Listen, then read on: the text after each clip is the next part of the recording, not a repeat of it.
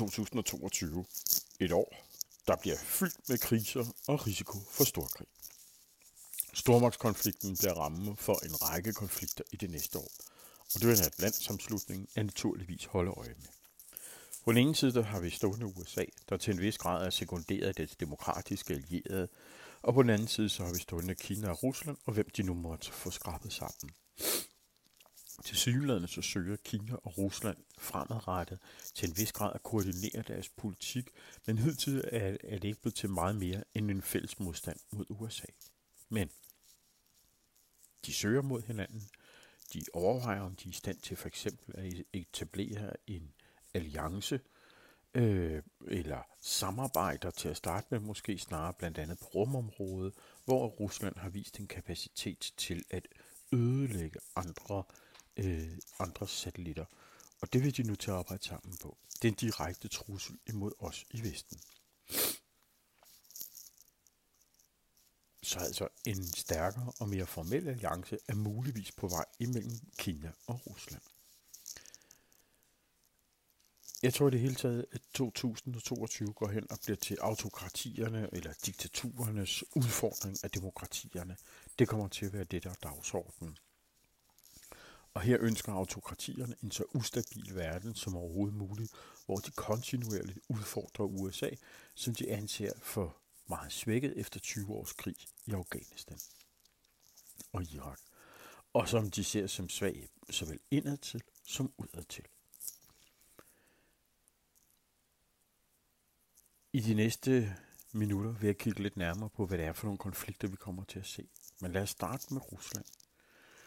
Rusland har nu over flere omgange meddelt, at de ønsker en sikkerhedsgaranti, og de har ser det som, at de ønsker at genetablere nogle bufferzoner. Hvis man går ind på det russiske udenrigsministeriets hjemmeside, så ligger der på engelsk en oversigt over, hvad det er for en traktat, de egentlig ønsker at få lavet. Og den er mildest talt mærkværdig at læse og kan på ingen måde lade sig gøre. Den russiske udenrigsminister Sergej Lavrov han har udtalt, at NATO now is a purely geopolitical project on colonization, the territory that became unclaimed after the dissolution of the Warsaw Pact and the breakup of the Soviet Union. This is what they are doing.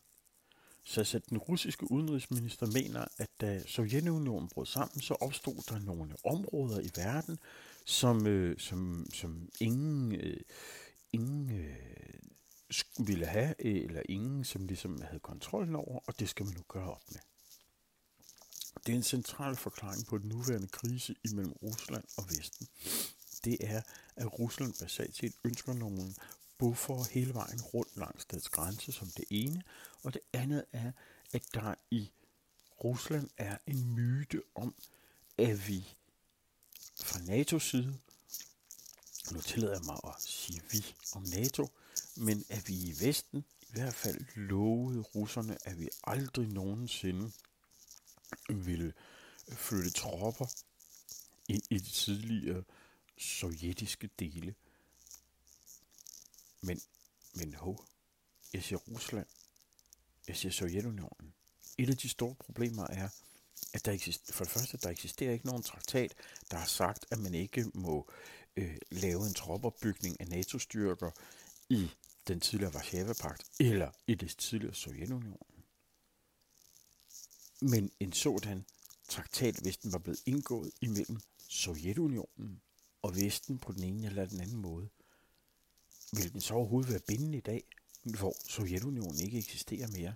Nej, og det er meget mærkeligt, at man fra vestlig side ikke går direkte til bidet i denne her forbindelse og siger, hør det her, der eksisterer ikke nogen traktat, og hvis der eksisterer en traktat, så eksisterer Sovjetunionen ikke mere.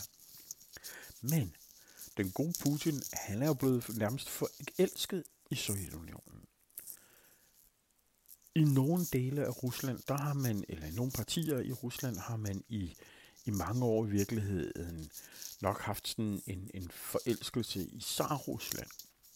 Men hvis vi ser på debatten i Rusland lige nu, så særligt Putin stiller sig op og drømmer sig tilbage til det gamle Sovjetunionen. Øh, vi har set øh, ishockeyspillertrøjer med det gamle Sovjetunionen mærker på.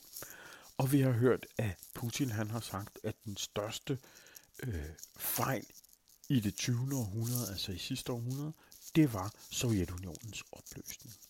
Og til synligheden at det, som Putin og Lavrov er i gang med lige nu, det er et forsøg på at kendskabe nærmest Sovjetunionen, i hvert fald sikkerhedspolitisk. De ønsker det sådan så, at øh, for fremtiden af må NATO-stater ikke opstille øh, fælles styrker i øh, tidligere øh, dele af Sovjetunionen. Og der skal vi jo altså huske, at for eksempel Estland, Letland, Litauen er jo de tidligere dele af Sovjetunionen. Så hvis Putin får det, som han meget gerne vil have forhandlet på plads, en traktat, hvor i det her står, så kan vi lige pludselig ikke forsvare de tre baltiske stater. Det er dybt bekymrende og vil jo i virkeligheden nærmest fjerne grundlaget for NATO. På samme vis vil de også have, at øh, ved, ved ønsker Rusland, at, øh, at vi ikke kan opstille øh, atomare missiler tæt på deres grænse. Men vi må altså bare sige, for det første har der været det i mange år. Altså, Tyrkiet har rummet øh, dele af, af de amerikanske øh, nukleare øh, missiler siden øh, øh, i hvert fald 1960'erne, som jeg lige husker det her.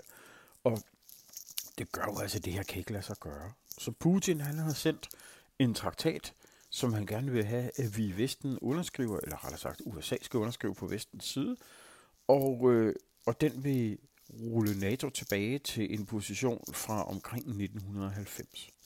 Det kan jo ikke lade sig gøre. Det vil vi ikke gøre på nogen som helst måde.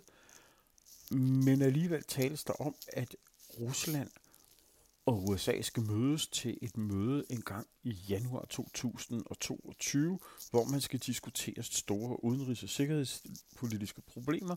Blandt andet ønsker man fra russisk side, at man taler om garanti, sikkerhedsgarantier til Rusland, og man skal tale øh, Ukraine. Og her tror jeg, vi skal kigge lidt på Ukraine. Fordi Rusland har igennem de sidste par måneder opbygget store troppekoncentrationer langs den ukrainske grænse. Der står mere end 100.000 øh, sovjetiske soldater, skulle jeg til at sige, men det er jo russiske soldater langs den ukrainske grænse. Og hvad pokker laver de der? Jamen for det første så er det jo sådan, så at Ukraine er ur-Rusland. Så i hele den russiske fortælling og selvforståelse, så er Ukraine en del af det at være russer. Det er meget vigtigt for mange russere, at Ukraine ligesom er der, hvor at Rusland opstår. Så det er helt forkert, at Ukraine er adskilt fra Rusland.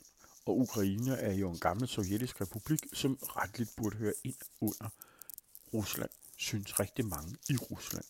Der er langt færre, der synes det i Ukraine. Det er måske den sådan ideologiske argumentation for, at Ukraine skal høre ind under, ind under Rusland, og i hvert fald være under russisk kontrol. Der er så også det, at Rusland ønsker denne her bufferzone, om jeg så må sige, imellem Rusland og, øh, og hele NATO. Og lige nu baserer der på russiske nyhedsmedier og russiske blogs kort, der viser, hvordan Rusland langsomt er blevet inddæmmet af, af NATO, og det er jo helt forfærdeligt. Russerne glemmer bare, at rigtig mange, der hørte ind under Sovjetunionen eller ind under Varsava-pakten, var skræmt fra videresands og havde tanken om Rusland og Sovjetunionen efterfølgende. Og derfor har en lang række stater demokratisk stemt sig ud af den russiske side og ind i den vestlige side, og er blevet optaget i EU, blevet optaget i NATO. Og nu står Ukraine og siger, de synes altså mere, de hører til de vestlige demokratier, EU og NATO, end de hører til i et Ruslands, russisk kontrolleret område. Og her ligger en af de helt centrale problemer, fordi det, det synes Rusland jo simpelthen bare hverken passer ideologisk eller, eller sikkerhedspolitisk ind i, deres, øh, ind, ind, ind i deres form. Og det gør, at russerne lige nu prøver at presse ved at være til stede militært, så NATO ikke har lyst til at optage Ukraine, og de prøver at presse Ukraine til at, at, øh, at nok opgive de her drømme. Jeg ved simpelthen ikke, hvordan resultatet af det her bliver, men det bliver meget, meget interessant at følge, hvordan at denne konference mellem Rusland og USA kommer til at løbe af stablen, og hvilke konsekvenser det får for, for hele det sikkerhedspolitiske billede. Det er meget, meget vigtigt, at Putins folk bliver sat på plads. Det er meget, meget vigtigt, at hele den vestlige diplomatiske tjeneste under et forstår, at vi ikke kan forhandle på de her punkter med Putin. Og det lyder til, at Putin bliver mere og mere bekymret over, hvad det er, der sker, og at Putin øh, i dag her, nytårs øh, aftensdag, der har han givet meddelelse, jeg har i hvert fald læst det her, det kan godt være lige komme ud i går, at, øh, at hvis, øh, hvis der kommer yderligere sanktioner, så vil der blive taget seriøse skridt. Problemet er, at det er Putin, der hele tiden eskalerer den her krise. Det er Putin, der gør de her ting, der, der, der udløser krisen. Øh, I hvert fald set fra vores øjne ved, at Putin laver en troppeopbygning langs den ukrainske grænse. Det er meget, meget svært at se, hvordan at man på en elegant måde kan stoppe denne her eskalation af krisen.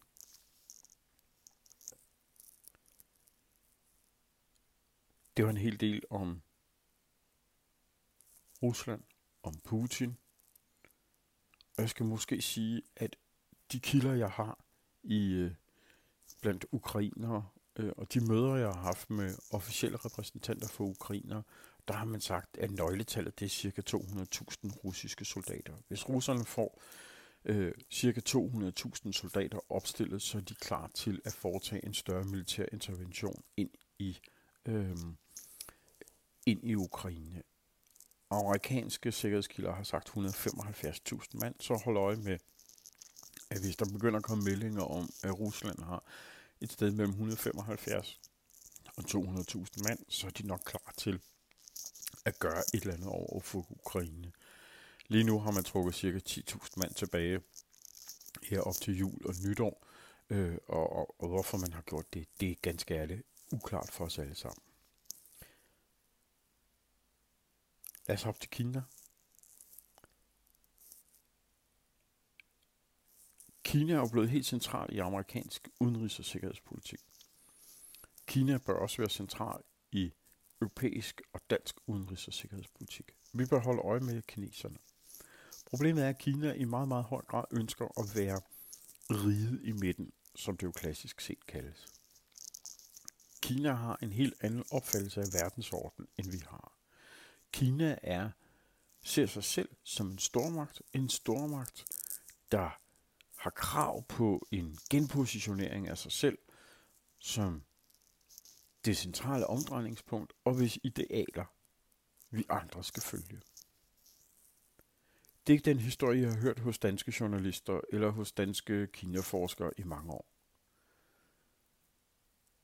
Men det er sandheden. Og det er den sandhed, I kan få ved at simpelthen at sætte jer ned og læse Xi Jinpings udgivende taler. Det er en øh, rigtig interessant samling, der minder mig om øh, Maves Lille Røde, som jo blev udgivet i 1900, og som stod i mange hjem i 1970'erne. Altså her har vi simpelthen en, retvi, en, en retningsangivelse fra den store leder om, hvor Kina skal gå hen. Det har altså været officielt øh, i snart 10 år, hvad kineserne vil. De har en drøm om at blive til en stormagt. Og det kommer vi alle sammen til at lide under. Og jeg mener lide, fordi det her kan næsten kun ende i konfrontation, fordi de ser sig selv som et som havende det rigtige styresystem, og vi må som vestlige demokratier stille os op over for det her. Der er intet godt i det kommunistiske styresystem, som man har i Kina, og det må folk acceptere. Vi kan se, hvordan at Hongkong, der bliver folk trådt under fodet. Vi kan se, at i Hongkong, der er det jo altså sådan, så at selv en, en statue foran Hongkongs universitet, øh, at den kan give anledning til store problemer øh, for, øh, for kineserne. Altså, det er jo altså, det er jo altså meget, meget, meget problematisk, ikke? At, øh, at en statue af, den, af en, der skal vise, hvordan øh, at man havde lavet, øh, ja, nej, jeg starter lige forfra det er jo det, det er altså et problem, at, at når det sådan så er, at man har lavet en statue for 25 år siden, der skal mindes offrene for massakren på den himmelske fredsplads i 1989, at når den udgør en trussel for det kinesiske kommunistparti, så har vi jo altså et, et kæmpestort problem. Øh, det er jo sådan så, at statuen foran øh, Hongkong Universitetet i øvrigt er, er, øh, er lavet af en, af en dansk kunstner, men, men den har man jo altså så taget ned nu, og jeg kan jo så se, at den, den nu øh, bliver sat op i en, i en række andre byer i, i, øh, i den ene eller den anden, øh, hvad hedder det nu, øh, kopi af den. Øh, og det, jeg tror i virkeligheden, at kineserne, her sker der det, som, som igen er et stort problem for kineserne, det er, at de simpelthen ikke kan forstå, hvordan at vi andre reagerer på det her.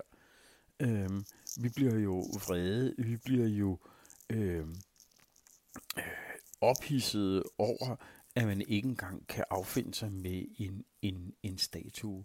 Og det er jo, det var altså et, et, et problem af, af Jens Galschütz øh, øh, brutale statue foran Hongkong Universitetet, at den kan ryste det kinesiske kommunistparti. Men sådan er livet derude. Altså vi havde jo også for nogle år siden en sag, hvor at, at øh, en, et fotografi af Xi Jinping og præsident Obama gående ved siden af hinanden gjorde, at der var nogen, der øh, der sendte en tegning på internettet, der viste Peter Plys og tigerdyret gående ved siden af hinanden. Øh, og, og siden da, der har man i Kina mildestalt haft det, det skidt, hvis nogen øh, øh, mente, at Xi Jinping lignede øh, Peter Plus, øh, og så har man slået hårdt ned på det. Det er jo altså simpelthen en, en, en ikke-demokratisk tradition, vi har med at gøre her, som ønsker at, at udbrede sin ikke-demokratiske tilgang til verden. Derfor er en masse unge mennesker i Hongkong rigtig kede af det og bekymrede, og der har været en flugt, øh, en hjerneflugt fra Hongkong til, til Storbritannien. Hongkong var jo oprindeligt øh, britisk, om jeg så må sige, og øh, da Storbritannien opgav det som en kronkoloni, øh, så havde man jo et krav om, at man skulle have øh, øh, Hongkong og Kina øh, værende samlet, altså under en stat, men med to forskellige styresystemer, og det har kineserne øh, nu trådt fuldstændigt under fodet. Det gør man i Taiwan, kigger med stor bekymring på det her, og man ser, hvordan at, øh, at kineserne ikke kan acceptere to styresystemer. Så den aftale, der ligger fra 1990'erne, om at man kan kan, mås- kan genforene Kina og Taiwan på et tidspunkt med, med, som et Kina med, med to styresystemer, det tror taiwaneserne ikke på. Og det kommer til at medføre en masse konflikt, fordi at øh, USA og Taiwan er allierede, og fordi at Taiwan er et demokrati, som, øh, som ikke bør, bør trædes under fod. Og det gør et af de steder, vi kommer til at risikere at se konflikter i det store hele i, i 2022. Det kommer til at være omkring Taiwan, det kommer til at være omkring det sydkinesiske øhav, hvor Kina agerer aggressivt udadrettet militært. Øhm, men de ser det jo selv som, at det er jo bare nogle indrigspolitiske ting, de klarer, fordi de anser Taiwan som et indrigspolitisk ting og ikke et udenrigspolitisk ting. Et meget voldsomt ting kommer til at være øh, det teknologiske kapløb, vi kommer til at se imellem USA og NATO på den ene side, og så Kina på den anden side. Det kommer i høj grad til at tegne de næste par års forskning. Det kommer til at tegne de næste par års stormagtskonflikt. En voldsom konkurrence imellem, øh, imellem de to sider her. Og lige nu lader det til, at Rusland gør et forsøg på at koble sig på den kinesiske side, om jeg så må sige. Øh, Rusland er på mange punkter øh, en, øh, ja, en benzintank øh, bevæbnet med atomvåben.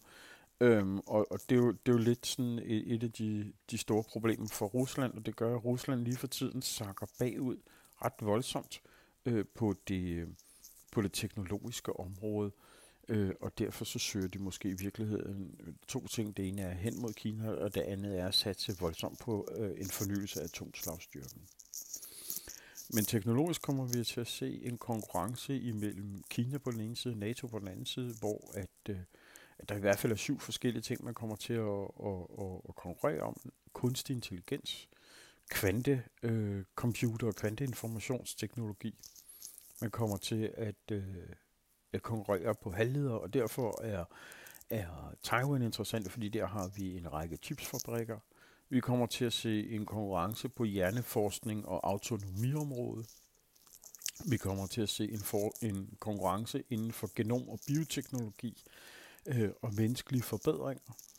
Og vi kommer til at se øh, og og klinisk medicin og sundhed.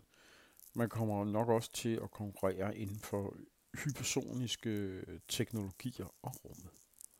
Og det bliver ret voldsomt det her, fordi den, der vinder det her, altså har vundet på slagmarken, inden det første skud er løst. Så et teknologikapløb, som kommer til at minde os om den kolde krig, er helt sikkert på banen. I rammen af det her stormagtsopgør, stormagtskonflikt imellem USA, Kina og Rusland, står vi, de vestlige demokratier, og så står der også alle de andre. Vi har et Mellemøsten, som USA har, om ikke trukket sig ud af, så dog trukket sig noget mere ud af.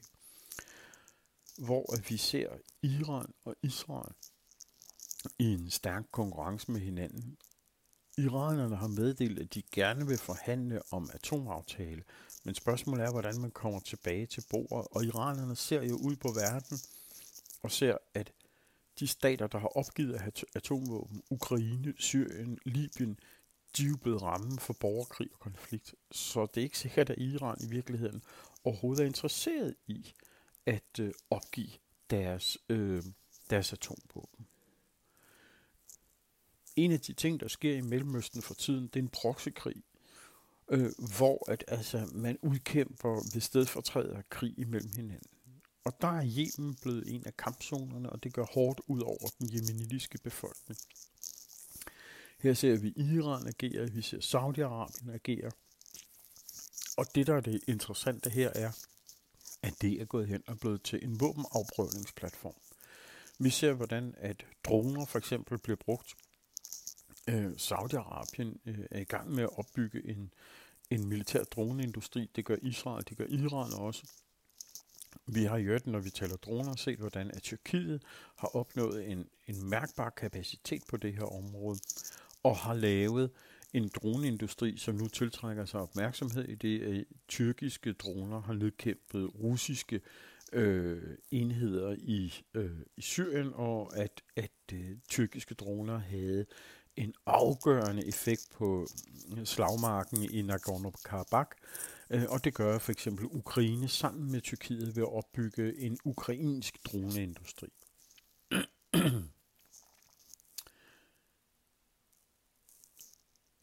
Jeg kunne gå i dybden med en masse stater, men, øh, men jeg vil tillade mig nu at, at springe videre til Afrika for en kort bemærkning.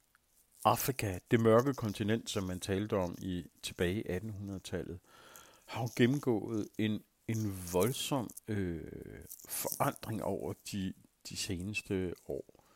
Øhm, der sker både en, en positiv udvikling og en negativ udvikling. Øhm, vi har jo set, øh, vi har jo set, hvordan at, at øh, kub nærmest er kommet tilbage. Vi har også set, hvordan at øh, demokratier og en middelklasse på den anden side også er ved at udvikle sig til at få afgørende effekt i Afrika. Så derfor, og det er jo altså også groft at tale om Afrika som, som én ting. Det er jo enormt mange ting. Men hvis vi skal, skal kigge på det, så er det sådan så, at øh,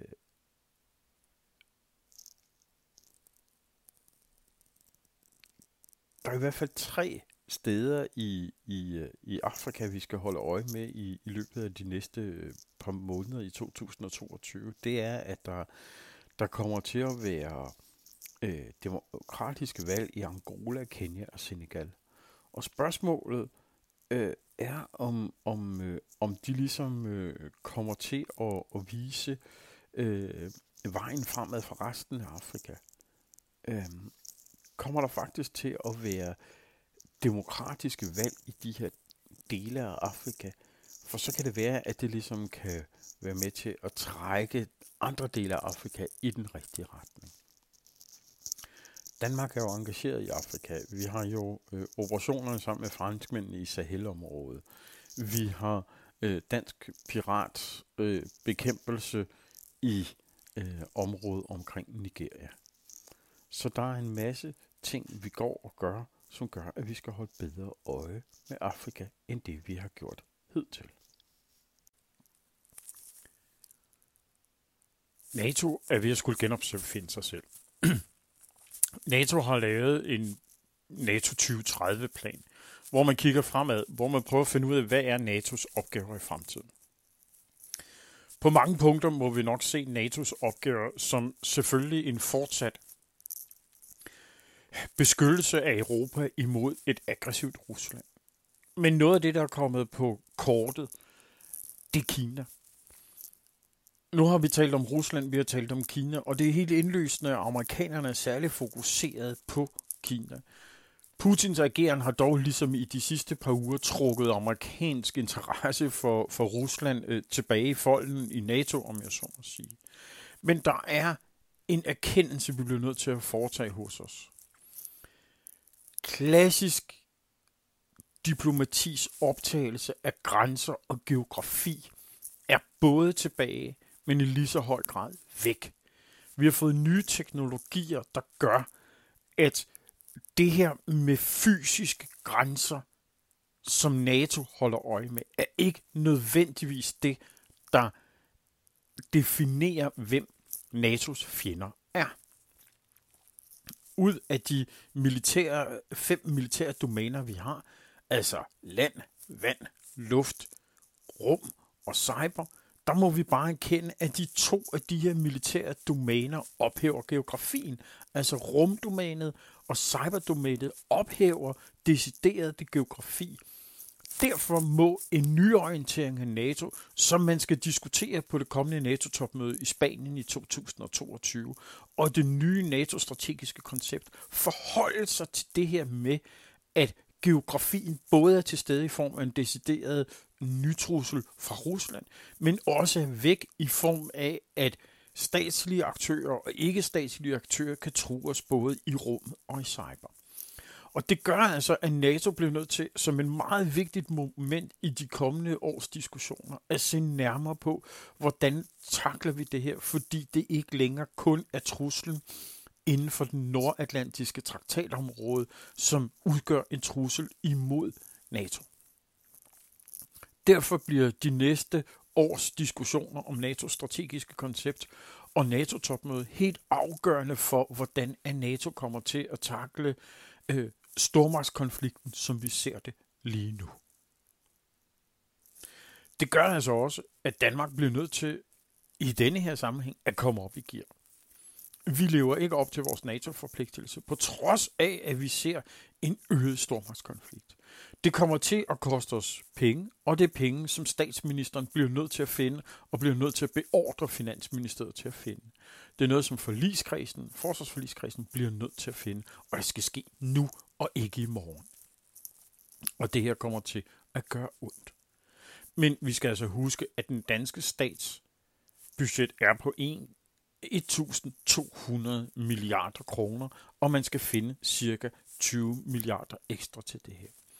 Gør man det smart, så vil det også give det danske samfund en robusthed, som vi har behov for. Men det skal ske i en ramme, hvor vi accepterer og anerkender, at vi er en del af en alliance, og den alliance leverer dagligt sikkerhed til Danmark. Og det er altså noget, vi bliver nødt til at arbejde markant med i de næste par år i Danmark. EU står ligesom NATO over for en, en række udfordringer. Altså vi har en udfordring fra, fra Kina, som man både gerne vil arbejde sammen med, men som man også må se som, som en systemisk udfordrer af, af EU og hele vores demokratiske opfattelse. Øh, vi har Rusland, som agerer tæt på, på EU's grænser, og som øh, provokerer og ikke ønsker, at EU bliver større og stærkere. Vi har jo også USA, som på nogle punkter ikke er så begejstret for EU. Men samlet set står EU over for en sikkerhedspolitisk situation, som EU ikke har oplevet i rigtig mange år. Der er uro på Balkan, som blandt andet øh, fødes af, af russisk efterretningsvirksomhed og russiske påvirkningsoperationer.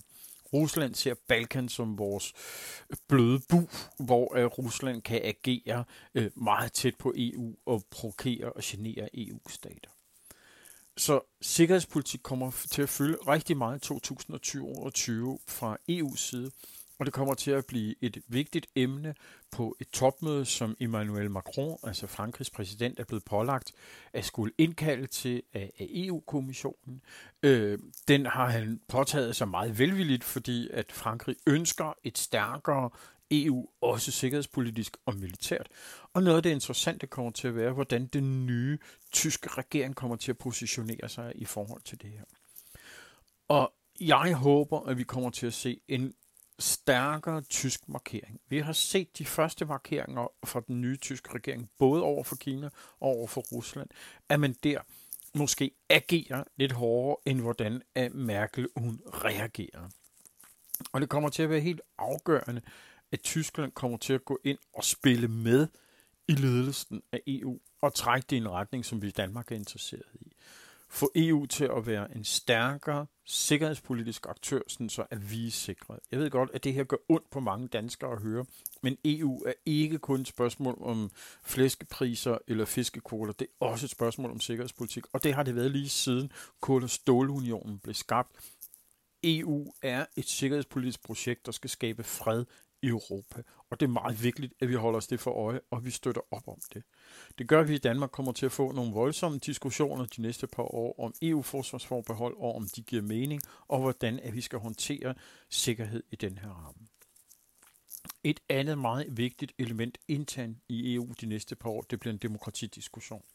Vi ser Polen, vi ser Ungarn og måske også andre stater, der går i en lad os nu bare kalde det for svært uheldig retning, hvor man bliver antidemokratiske, eller rettere sagt, man tolker det, at man har et flertal, som så bestemmer man det hele, og man ikke skal øh, repræsentere eller respektere mindretal. Det er en meget alvorlig udvikling, og det er en meget alvorlig udvikling, som vi skal takle som EU, og ikke som Frankrig, eller Tyskland, eller Danmark, men i fællesskab internt i EU. Hvis det her skal lykkes, hvis vi skal bevare et stærkt demokratisk Europa, så må alle arbejde sammen om det her. Det må ikke gå hen og blive enkeltstaters projekter over for andre stater. Det tror jeg kommer til at gå hen og blive meget, meget vigtigt. Afrika har været ramt af fire kup alene i 2021. Med kuppet i Guinea, i Sudan, i Mali og i Chad. Så man kan sige, at den ene, den ene vej peger på, at Afrika vil udvikle sig til klassiske, øh, øh, jeg skulle til at sige bananstater med, med, med militærkup. Men vi har altså også en, en samtidig udvikling, som man ikke skal, skal undervurdere af skabelse af middelklasse, skabelse af demokratiske udviklinger rundt om i Afrika. Øhm, og og der tror jeg, at 2022 kan gå hen og blive rigtig interessant at se, hvordan at det her øh, kommer til at, at, at øh, forløbe. I Sudan har vi jo for eksempel set voldsomme protester imod det militære kup. Øhm, og når jeg taler med, med folk, der rejser meget i Afrika, så øh, har de altså denne her følelse af, at, at unge afrikanere vil noget andet massemedierne øh, gør jo altså, at de kan jo godt følge med og se, at ikke alting er i Afrika, som det er i resten af verden. Og spørgsmålet er, om det medfører flugt, eller om det medfører et forsøg på at arbejde for et demokrati i Afrika. Jeg håber basalt set på det sidste, men tror på det første. Altså, jeg håber på, at afrikanerne bevæger sig mod demokrati, kæmper for demokrati, men jeg frygter, at, at mange unge afrikanere opgiver det og flygter til øh, nordpå til Vesten. Men det vil være en af de ting, man bør holde øje med i 2022. Øh, hvilken vej går det på det demokratiske barometer i Afrika?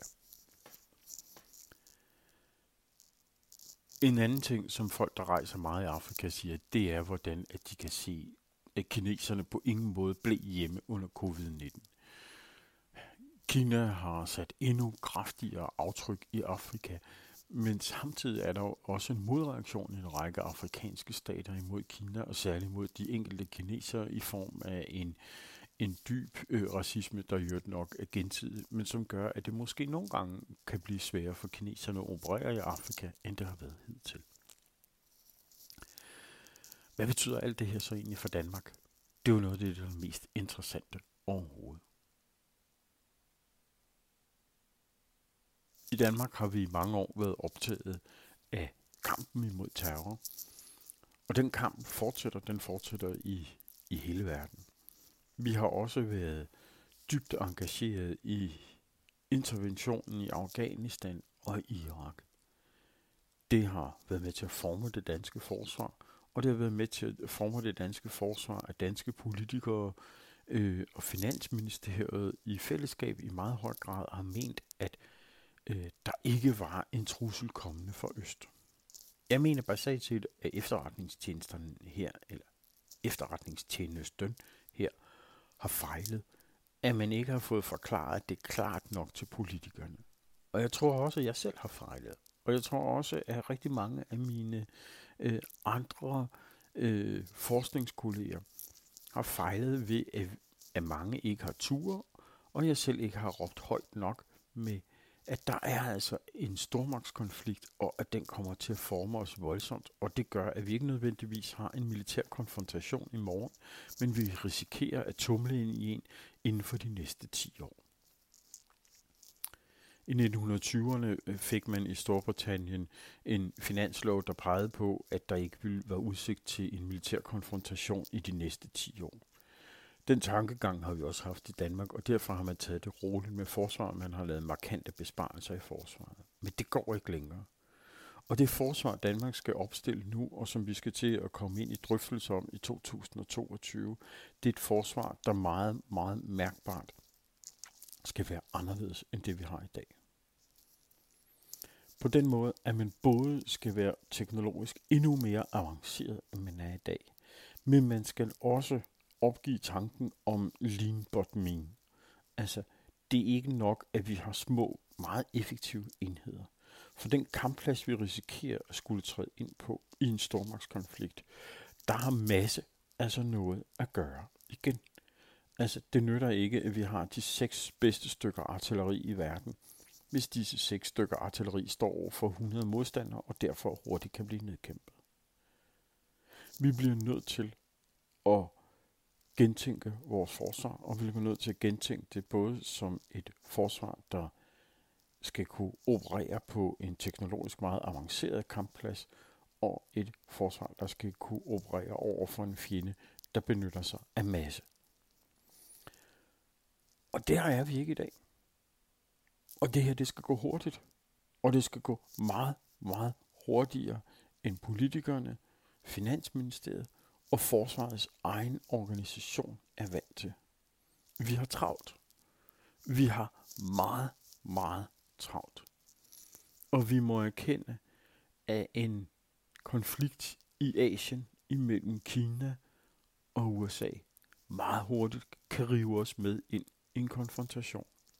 Den næste konflikt kan meget vel være en verdensomspændende konflikt. Og det gør, at vi skal ruste op militært og det gør, at vi skal ruste op, ikke mindst også diplomatisk. Og vi skal understøtte alt, hvad vi overhovedet kan af våbenkontrolsystemer, af forhandlinger, men vi skal foretage forhandlinger på en rimelig måde, og hvor vi i Vesten, i demokratierne, er dagsordensættende. Det her var ikke engang mandagsparanoia. Det her var en indblik i, hvordan jeg ser på 2022. Og jeg ser på det med stor, stor bekymring, for mit problem er, at jeg kan ikke se de positive udviklinger. Jeg håber, I har fået noget ud af at lytte på det her forsøg på et overblik over sikkerheds- og udenrigspolitik i 2022. Jeg glæder mig meget til at se jer i arrangementer i Atlantsamslutningen, om det bliver online eller om det bliver fysisk. Det kommer covid-19 jo nok til at bestemme. Men jeg ser frem til et spændende år i 2022. Jeg siger tak for det gamle år.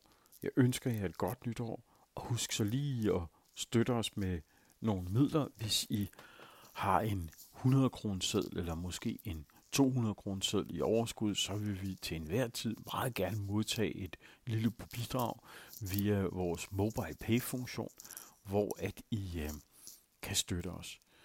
Er du en virksomhed, så må du gerne støtte med et større beløb, om jeg så må sige. Øh, er du en, en, øh, et individ, så er bare støtte med et lille beløb. Alle beløb er meget, meget velkomne. I kan støtte os på 16 68 02 på MobilePay, altså på MobilePay 16 68 02. Og som virksomhed kan I tegne en aftale med os, øh, hvor at I øh, for 7.000 kroner om året får lavet en, en virksomhedssamarbejde, der gør, at nogle af vores aktiviteter får et tidligere adgang til end andre. Glæder mig til at se jer i 2022. Kan I have et godt nytår.